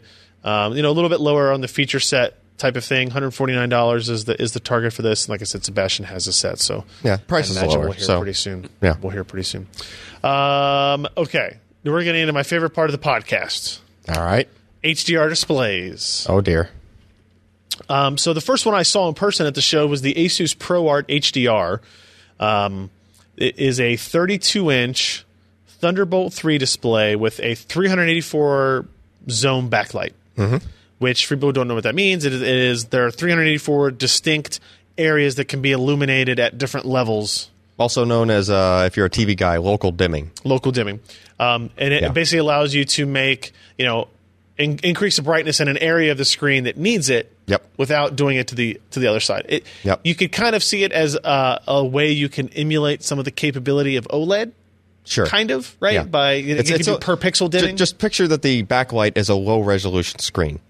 yes, Right. 384 pixel screen. Yeah, it's a very, very low resolution screen, right? But it, because you could basically just light up different areas of the backlight, you know, at will, right? So if you have a dark scene on the bottom half of a screen and a really bright scene on the top half, it'll only crank up the, the brightness on the top half, right? That's how you get improved contrast ratios. You get improved kind of dynamic range of the display. Yep. Uh, speaking of which, it does support 95% of the DCI P3 color space and peak brightness of 1,000 nits, which is Which is definitely good. pretty damn bright. And uh, these It is numbers. 4K too. you, you can talk about the numbers all day. Y- You have to. This is the thing. You can't watch somebody else's coverage of these things or somebody else's video of these things. No. You just it, there's it does not work. You have to like see it in person to actually get uh, how much of a difference in dynamic range and how brightness Yeah. brightness versus dark. You It- know how it- dark darks are. It does a disservice for me to show you this picture. Yeah. A Unless picture, you've got an HDR monitor to watch it on. even then, Not even because then. the camera You don't that have you an use HDR camera. Yeah, Yeah, the, the- Oh. cameras have a hard time picking up that amount of dynamic range, and you'd have to like render your you have to shoot raw and render your pictures with the HDR output in mind, basically. Otherwise, your your your uh, raw Mm-hmm. compressing it converter somewhere. Yeah, your raw converter is just tone mapping down to like regular color space. So it, there's stuff that it's a learning process for the whole dang chain to try to portray much like this 3D stuff. TVs or 3D vision or VR Yeah. or you know other types of tech. It's impossible to accurately describe it, right? And and and I and I'm not exaggerating when I say like I came back from CES and all I've really done so far is be like, well, what HDR TV am I going to buy now? yeah, Ryan is like no shit. He's he's TV shopping. uh, Like they're sh- they're sending me links here through the chat, through the Slack chat while we're doing the show, and I'm like, well, I should probably order that TV. Yeah. Or Ryan, you should just the wait. US model. Yeah, it's got Ryan, you 480 should just wait lamp for the art. Super Bowl s- seal sales. No, yeah, I mean there was there was uh, this looks like Super Bowl sale price to me, so I'm ready to go. I mean, there was a nice LG OLED E like HDR panel sitting at uh, AMD's booth, and Yeah, this one. Ryan kept eyeballing it. It's the LG W Series E OLED B6. and don't get me wrong, it looked, Sebastian has this TV. oh, he does have. He it. has this TV. Okay, I mean, it looks phenomenal. Especially looks they were amazing. showing some pretty nice content on it to show off HDR Well, as of well. course, don't get of me wrong, course, like yeah, you know, yeah. totally black room with red paint being thrown across the. Yeah, You know, that's and it's like, perfect. holy crap! Look at the contrast on that thing. Yeah, so it looks amazing. Don't get me wrong, HDR sets look amazing just across the board. And, and I, and Um, I when I went into on our pre CES episode, my request was more HDR monitors, Yeah. not just TVs, but monitors. And Right. so this this is the first first of that. And then we also saw, and I guess I can skip this story and go straight from the leak to the actual hands on, where the ROG Swift PG27UQ, which is the first shown NVIDIA G Sync QU. HDR. Uh, uh, what is it? Oh. I said no, QU. Um, So, oops, I don't want any of So, that. so first of all, put the HDR side stuff aside for a minute. Uh, you know how I've always been whining that, like, you know, oh, I won't go 4K because my choice is either high refresh or 4K 60. Right. Well, this is 4K 144, This is 4K 144 HDR. and it will do HDR 10 bit, supposedly at 4K 144. Right. Correct. So that's correct. not just 8 bit color, but 10 bit color trying to squeeze over that yeah. over that cable. And, i- and if you're watching this on the stream, it's going to get even worse. But like if you look at these two screens side by side, like that that shot right there, like there is clearly a difference. yeah, it's but it's hard to. The one on the right looks way better. Yeah. And you c- it's blowing out on it's the camera. blowing out on the camera like where the sky is. Yeah. But if you look at kind of like the detail level in the bottom right hand corner, or Um, the park, Yeah, Yeah. yeah. the park. Yeah, that Like- little green park. yeah, th- which doesn't even look yeah. So you can you can kind of get an idea for it, but it's all simulated. All the stuff you're seeing is kind of like um, you it's know being cropped to the to, Yeah. to the range of your screen and the I could range see of our I video could see equipment. some people looking at these two and preferring the one on the left. Sure. Because the white is blown out on the Yeah. one on the right. The one in person, the one on the right looks like the one on the left as far as uh, you know the the like basically your your eye and your brain will readjust looking at so the screen awesome looking. Mm-hmm. with a with a wider range and it'll just be a more realistic looking picture to you. Right. Basically, that's what it ends up being. You know, It's- it's worth daylight, noting- like looking at the sun on a picture Yep. on an HDR screen looks like looking at the sun. Mm-hmm. Like it's that bright. It's it's almost You know. there's a there's a scene in this where uh, he jumps down a tunnel and an explosion comes up uh, behind him. That when I watched it on the HDR screen, it was almost It's almost too much. like hurt to Yeah. look at it. But Yeah. that's like peak everything. Yeah. On it, um, and it actually worked out pretty well. I think it's like right here when where it happens. Yeah, maybe. It's yeah, this coming up this soon. explosion that comes up comes up the tunnel, Yeah. like it's it's bright enough that it was it could was almost hurtful. You could tell the, the lighting adjusted on the camera, and it looked like the room lights dimmed because Right. the screen was so bright and the camera was Yep. like compensating, right? So So th- this is again, it's we don't know anything about the price of this monitor. Yeah. it's probably in the fifteen hundred dollar range. Same thing with the other one is probably in the fifteen to seventeen hundred dollar range. The pro the Pro Art from Asus is also uh, like pre calibrated out of the box type of thing. Like it's their Pro Series models. Uh, this is obviously meant for gaming, um, and we don't know a whole lot about what G-Sync HDR actually is, what kind of requirements they're going to put on it. Um, what we only know now is that there's an Acer and an Asus monitor based on probably the identical panel, Yeah. 144, 4K, U- uh, uh, UHD, uh, and HDR capability. Yep. 384 zones. if you, s- um, if you scroll down a it's little a bit on that- 27 inch screen. Now, that's that's my one thing is I would like this to be a 32 inch at this point rather that than a would be nice. 27. Like I think 27 is maybe a little bit. it's a little bit small for 4K. Yeah. Yeah, Uh, the glass costs more, and you're sort of bridging that Sure. TV monitor space. that's which true. Is But pretty weird. but I think 32 would kind of get you closer to the point where you might get away with not scaling, like DPI scaling, because in Windows DPI scaling is the devil, in my opinion. Well, it could get better, but yeah. it it has room for improvement. There's one general beef I have on Asus monitors. If you scroll down, yeah, if you so if you switch to that, that stand, like I really want to like that stand. Yeah. I tried using it on one panel because I brought one of the panels to my house to try to use before I was going to buy it. Right, uh, because of the way that that is a stand that can do rotation and the way that they want to do their super bulky industrial design looking like really beefy looking thing the panel ends up being very close to you if a de- if your desk is not that deep because if you if basically if you're stuck with the screen's going to fall off the desk because you scooted because it too the far back, leg is extends out. the back leg doesn't extend out that far, but the the stand puts the, the display itself very far forward because that whole uh, post section rotates. It's the pivot, Uh, and just just with the way that they did that, they kind of had to cantilever the screen like further out forward. So, Okay.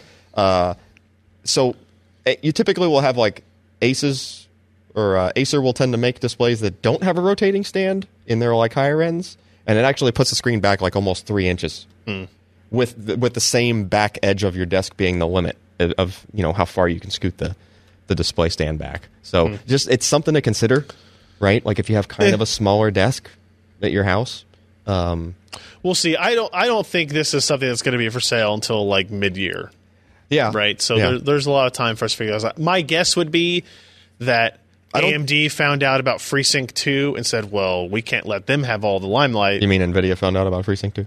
What, what did I say? Said AMD. Yeah, AMD knew about FreeSync 2. And already knew. NVIDIA found out about it and goes, well, we can do this too. And so make sure they had that, that tech ready to show off. It was still impressive. I want to see it. Uh, and then in the, our last kind of major display is Dell showed the UltraSharp 32 Ultra HD 8K monitor Uh, that did not fit over one cable. of two uh, DisplayPort cables. Yeah, Yeah, which makes sense. Um, It is a 10 bit, 100% sRGB and Adobe RGB display. Adobe RGB is a much bigger range than It is. sRGB. Um, it looked phenomenal. It's a five thousand dollar display, uh, but Well, it I mean, it's coming down considering it's 8K. and it's still less than one per K. Uh, yeah, true, yeah. Uh, it's impressive. Um, they had let's say they all, all you could basically watch on. it. You couldn't watch video on it. You couldn't do anything else like that. Like uh, they're probably still tuning a bunch of stuff in it. You could flip between images and you know i- image of a landscape, and you could just see every detail on the buildings in it, even when they were It, further might away. have it might have still had like a tear line down the center between the two panes or something. Uh, It was um, if you squeezed the uh, the bezel, it went away. So it's clearly like a manufacturing. Oh, that's weird. issue. All yeah, right. but yeah, I saw that too. Um, Finally, a screen I can watch Lawrence of Arabia on. yeah. Uh, they had one picture that impressed me the most, where it was a bunch of it was hundreds of clocks, just like in a tile pattern, And you right? could- and you could, read, like, read- the time. Yeah, you on could all read of every them. single one, yeah. and, it, and it, it doesn't make any sense unless you see the picture of the clocks. But if- they were all very tiny, and if you Yeah. got close enough, you could read the time on all the clocks. It was impressive. Um, It's basically like super retina we're, desktop display. we're still getting like we're still kind of just now getting into like the 4K era on actual PCs. Yeah. So the 8K's another step forward, but it's nice to see uh, you know tech demo out God, there that already. DPI scaling really needs to be better if you're going to do it. I did. I did look at the display properties on it, and it was not a fun thing to do, like in the menus. Oh. Yeah. So, uh, what else we have? Nvidia had a couple of other things. They showed uh, a new Shield TV, um, which is the same technically from a hardware perspective. Okay, what's different? it's a smaller form factor. They were to give it into a smaller design in terms of thermals and whatnot. Um, and through software updates, they have now allowed it to support uh, more 4K HDR streaming services like Netflix and Amazon, YouTube, um, Voodoo. Voodoo. So you if said will. the hardware is the same though? That, like the, the chip is the same. Does this mean if you have an older Shield TV, you get these same features? you will uh, have the you will be able to get a firmware update that will get you most of the new features, all of like the HDR capabilities and stuff. Okay. Um, they're also giving you a new controller that has the capability. I don't think it'll be this way at launch. It's something that's coming in the spring um, that integrates Google Assistant in the Shield TV itself. Yeah. So you can just talk to it. So you can just talk out loud, like you can talk to your Google Home or your Echo or whatever, and the controller will have the always on mic listening for the keyword that then activates it and turns us you know turns the signal back that and then you can you know interact with it that way Okay. and it was pretty neat and then they also announced a um, nvidia what was Dot? that? Dot, I think. Spot. spot, Spot. thank you Yeah, And he Spy. kept pronouncing it spy. oh did he Oh yeah, yeah. He was he was languaging it a little bit off. that's not good that's not good No. He did say spy at So least it's once. all the NVIDIA spy in Yeah. your living room and bedroom. It sounded very nefarious when he did it too. Uh, yeah, but it's basically just a plug-in. Like, was it even a nightlight too, or something? Wasn't there like a lit? I don't know. I don't But know if it's a it looks- nightlight, but- It looks like one of those. it, it, it, it plugs directly into the wall Yeah, it looks like a really tiny little circular. and it has a microphone and a speaker on it, and it basically extends the Google Assistant capability to yep. other rooms that are away from your controller or the Shield Yep. TV. And if you had, supposedly it was technically advanced enough and communicating w- well enough with the other ones. If you, ha- the assumption is you have multiple of them, Mm-hmm. right?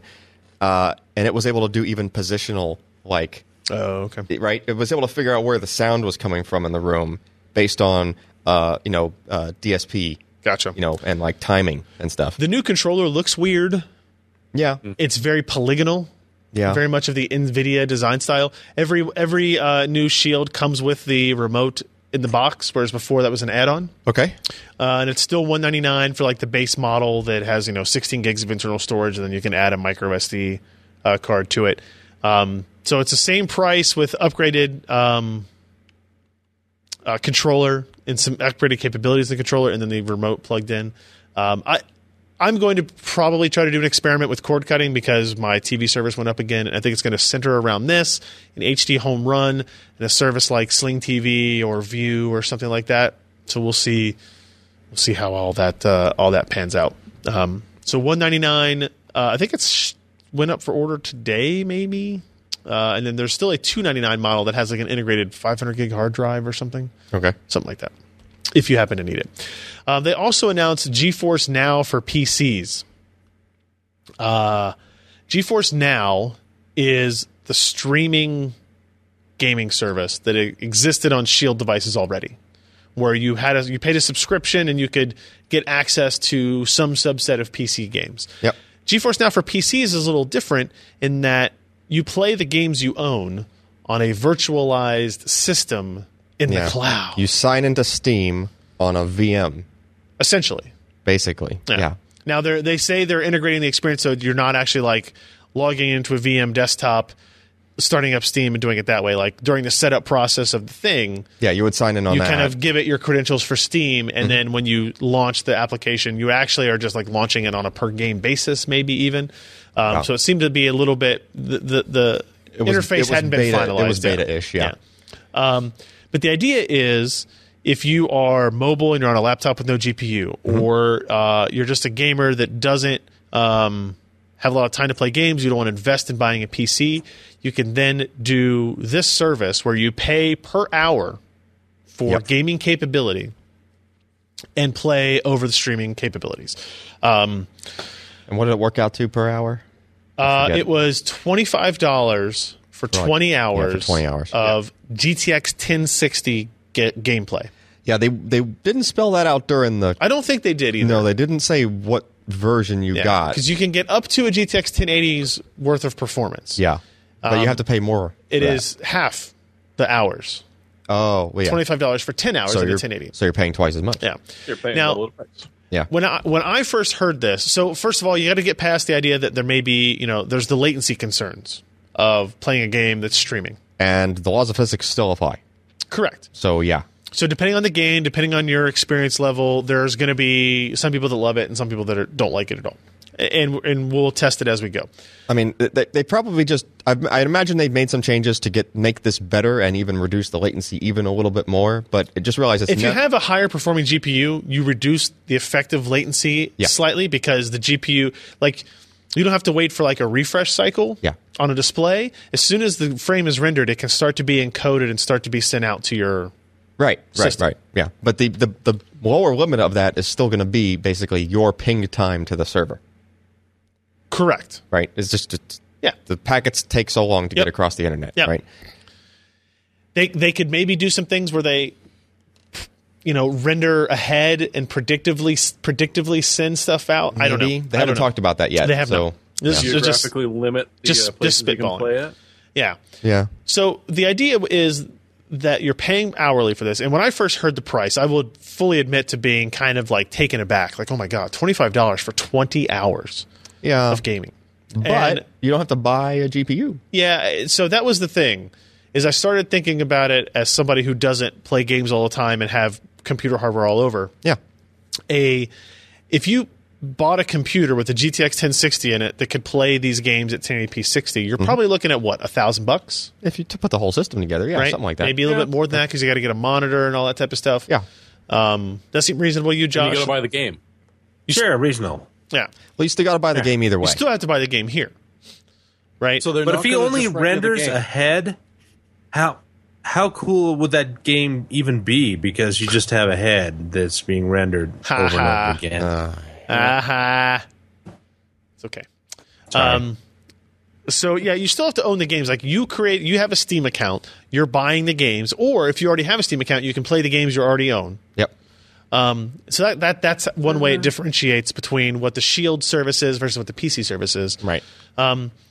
So if you I were wonder how long it takes to install a game that you already own on their services. I mean, they're probably all installed. It's probably all local cache, if anything Yeah, they else. said Like it may seconds download. to a minute. yeah, it's probably they're just all there. Yeah. And uh, I'd imagine they worked with the Steam guys and were able to point their whole cluster at like a, a SAN that just had all of the game content sitting there. so thousand dollars divided by twenty-five dollar buckets gets you forty buckets times twenty hours is eight hundred hours of gameplay It's a lot of gameplay. for a thousand bucks. If you divide that by fifty-two weeks a year, that's fifteen hours of gaming per year. 15, 15 per gaming week- of hours, fifteen gaming hours per week. Yeah. for a full year. Yeah. for a thousand bucks. So it's like you know three hours a night Yeah. or two three hours a night. So which most people that are going to get this don't can't spare. They're they're doing three hours a week, Right. Five hours a I, I week. think I agree. I think that's kind of like the target, right? Is somebody Right. who's not spending thousand dollars a year. Maybe they're spending four hundred dollars a year because they're gaming five hours a week or something like that, one one or two days a week, and they just want they just want to be able to do it. And if if they happen to have two hours free at um, you know, when they're on the go, if you're at a hotel that has good internet, that's the key. Um, Yeah. You can do that. Yeah, that's another Right. You know, and, and you start to think of it more in the like AWS pricing thing. I I don't think it's for Yeah. me. I don't think it's for me, but I, I- I see the subset of people that it might appeal to. yeah, I mean, we're not the target market. Right? If you could spend sixty dollars, if you could spend fifty dollars a month to play forty hours of games, Yeah, and I you mean, go. I mean, they're the numbers that they threw out during the thing were basically what it boiled down to was r you have roughly fifty percent of PC users don't have the hardware to play like high end games. Mm-hmm. So imagine if you could I just sign up question for their this. definition of it too. But Yeah, so you could just sign up for the fair- service, and potentially you could just even just spend the twenty five bucks, toy around with some games for twenty hours worth, and then be happy enough with that to be like, oh, okay, I'm going to build a gaming PC or something like that, right? Right. Because you're getting to try the stuff out. Granted, it's not the perfect optimal experience latency wise, but still, you get the nice graphics. You know, you get to in theory, right? And Yeah. and it, and it's the current service will be limited to 1080p, probably 60 frames per second. sure, that that could go up maybe you know you just you just don't know like for me Yeah. like you probably don't need 1080p for all that type of stuff Well, I mean, 1080 they- they also have to- 1060 or 1080 gpus for that you probably need 1060 gpus they also have to try to keep within the bandwidth limitations of the again typical person that does not have a gaming PC. Sure. Right. So going higher than 1080p is kind of like you know silly. rogue in the chat says he wants to use all this for 3d mark time spy benchmark welcome Why is welcome our to do cluster so. overheating? I don't understand that why. plays some professional Counter Strike. they will gladly charge you $25 for 20 hours of benchmarking i assume yeah. They didn't mention what GPUs these are working on, uh, except that they were slightly more powerful than a GTX 1080. So my guess is that these are GP 102 based parts that Okay. they can then virtualize and segment. So Yeah. uh, we'll, I mean, we'll what are we have more on the talking about? service soon. Say Are again. we talking about NVIDIA cards that could uh, virtualize up to what was it, eight users at a time? yes, correct. Yeah. So Yeah. I think we've got our grid going. Yep. Yep. Uh, more on that later. Uh, Alan quickly. Western Digital launched the WD Black NVMe PCIe SSD. Yep. So these are uh, basically Marvell controlled SanDisk flash NVMe SSDs, Okay. right? So um, you know it's an NVMe SSD from Western Digital.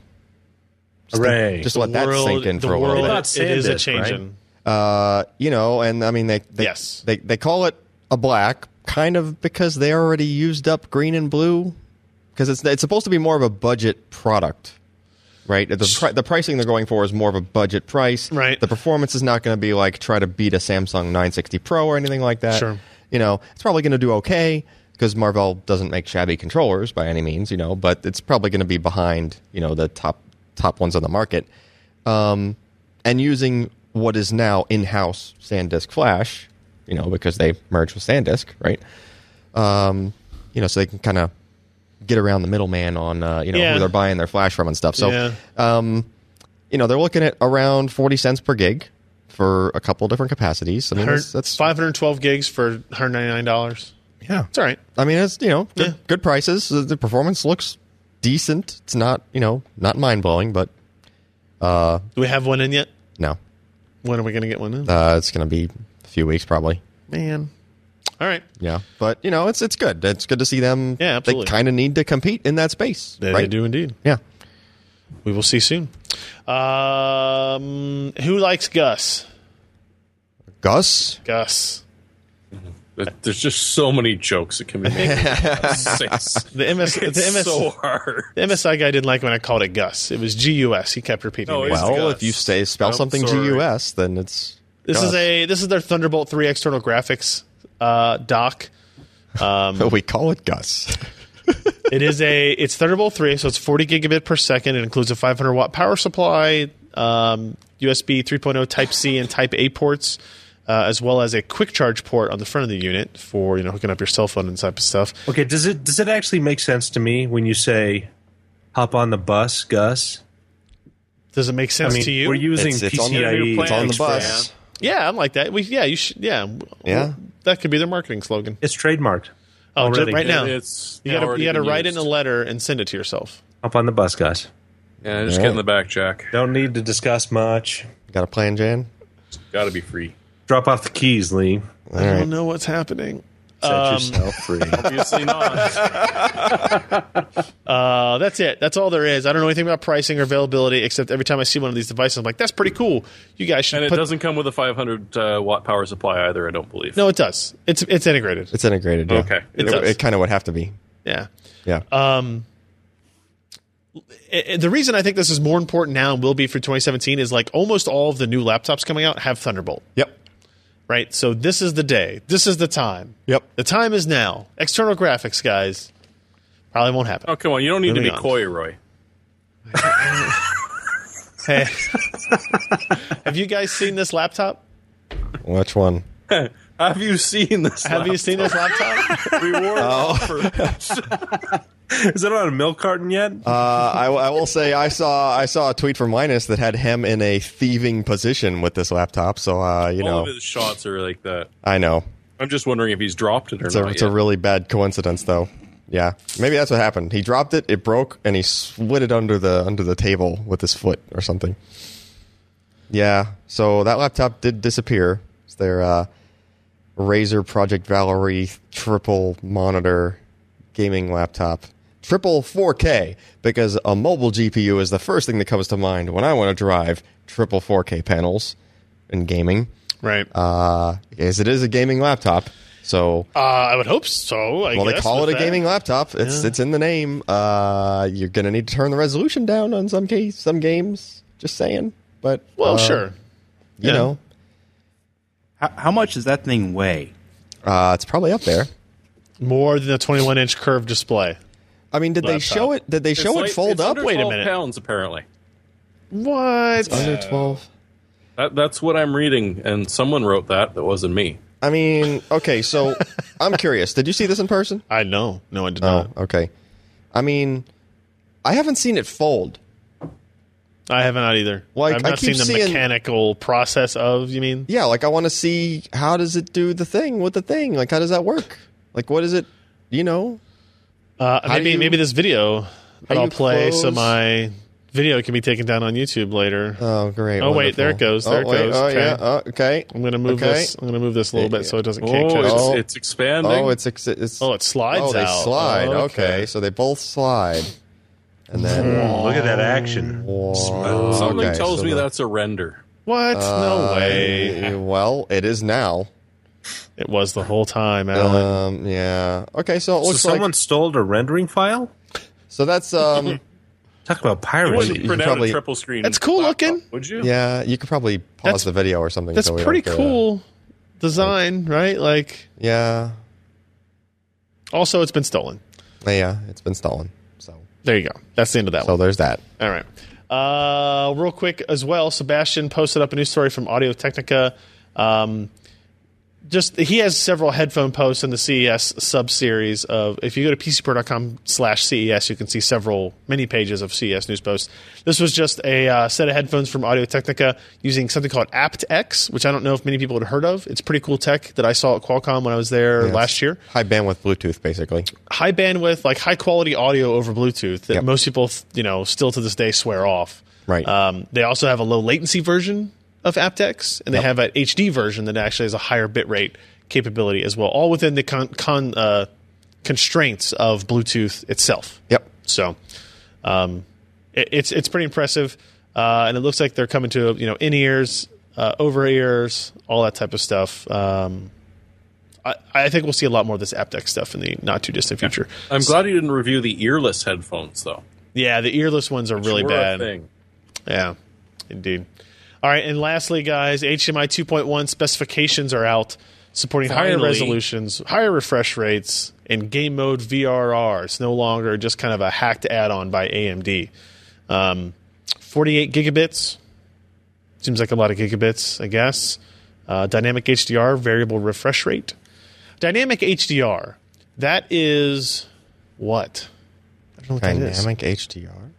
I think I read some of this last night where it will change the color space instant like kind of as it goes based on the data being streamed in like the bright you know like if the maximum brightness is at a certain level. Sure. The So color is, space is is that bigger. kind of like Valve? You know, when they did their HDR demos, they really weren't HDR demos. They just Yeah. adjusted the the space depending on the scene. Uh, I mean, that- that probably. sounds- I remember Lost Coast was Oh, kind of that like was a long time ago. I loved it. It was great. Yeah, Yeah. But, Yeah. but Makes so sense. it's the dynamic high dynamic resolution from Cooler Master Master Cooler. ninety two. Yeah. Burgermeister Meisterburger. Yeah. Uh, HDMI 2.1 adds support for 8K up to 60 hertz, 4K up to 120 uh, with HDR. And let's see, it supports 10K 50, apparently. I don't know. Okay, sure. 10K Um, all the way to 120. The 860, uh, the 8K at 60 uh, does require 48 gigabit per second cable, though lower resolutions can still get by with older high speed cables. Um, it supports BT 2020 color space, 10, 12, and 16 bits per color component. Um, yeah. And it, uh, VRR, game mode VRR, which is maybe not the best naming for it, but I, you know, it's HDMI standard, so Yeah, what are you going to yeah. do? Uh, remains backwards compatible with earlier specs. The, the cable and the connection is the same. I think we can all appreciate that. Yep. Yep. Uh, and the uh, the new spec is expected to officially drop in Q2 of this year, uh, at which point it will be available for HDMI adopters for testing. So don't expect to be getting any actual devices until maybe the end of the year, probably CES next year is when Yeah. we'll, once we'll this, start this to see it. spec comes out, and then you got to wait. Yep. Yep. I- Is there a new HDCP version with that as well? I would imagine it's it's probably the same tech, just faster. I do not see. I don't it recall in reading here. anything specific, but I would assume so. Maybe they're they're waiting all the bad news for the actual drop of the spec in Yeah. Q2. Oh, by the way, it's out and uh, it doesn't work with anything. Yeah. I would- Surprise! honestly, I believe that's why it was delayed so long. Mm-hmm. Probably. Yep. So now it'll be interesting. Now this will be an official part of HDMI spec. If G-Sync monitors at that point going forward will support it, Yeah. or will they only support G-Sync? Because they didn't support Adaptive Sync and Yeah. DisplayPort because it was an optional part of the spec. That's true. Uh, and HDMI uh, that FreeSync uses is uh, uh, an extension that AMD wrote. Maybe So- they'll just blow off uh, Yeah. supporting the newer HDMI. I yeah, I don't think you can do that. I don't think you can have a car that is. I, I, I don't know. I guess maybe the driver doesn't have to support the variable refresh. I don't know. We'll have to see. Uh, that will be uh, coming in a future date. Um, unless anybody has any objections, do, can we save our um, picks Oh for no, next mine's week? quick is quick and dirty and topical. okay. All right. What, which one do So- I want? I, I posted the hairbrush. Yep. Uh, Oh, you and wonderful. Todd See that. talked about it because it was just damn stupid.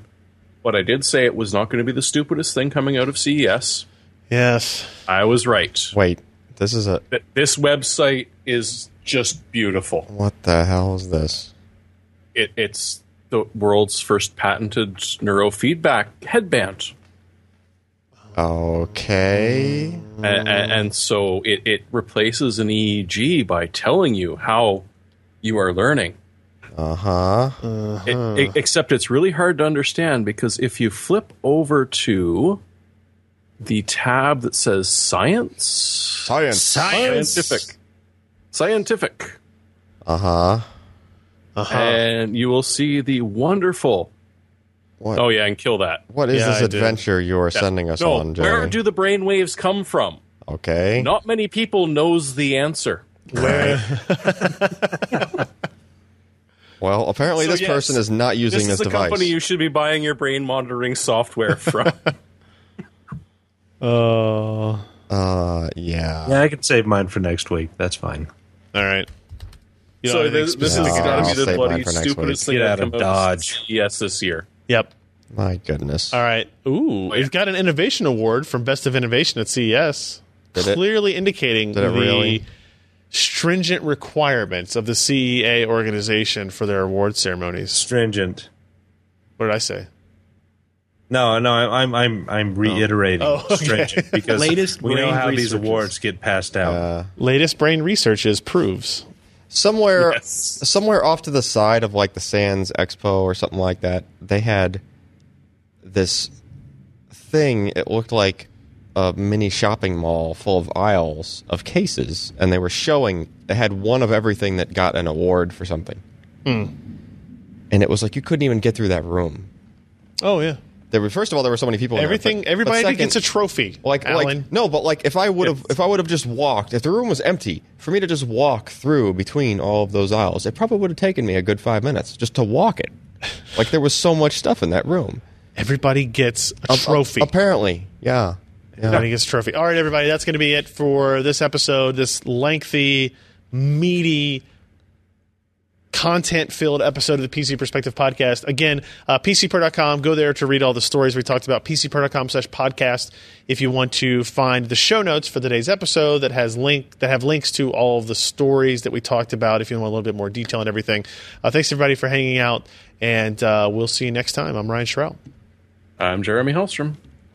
I'm a slightly sharper Josh Walrath. And I'm Alan Malmontano. See ya. Uh, bye bye. If you enjoyed this content, consider supporting in-depth technical content by contributing at patreon.com slash pcper.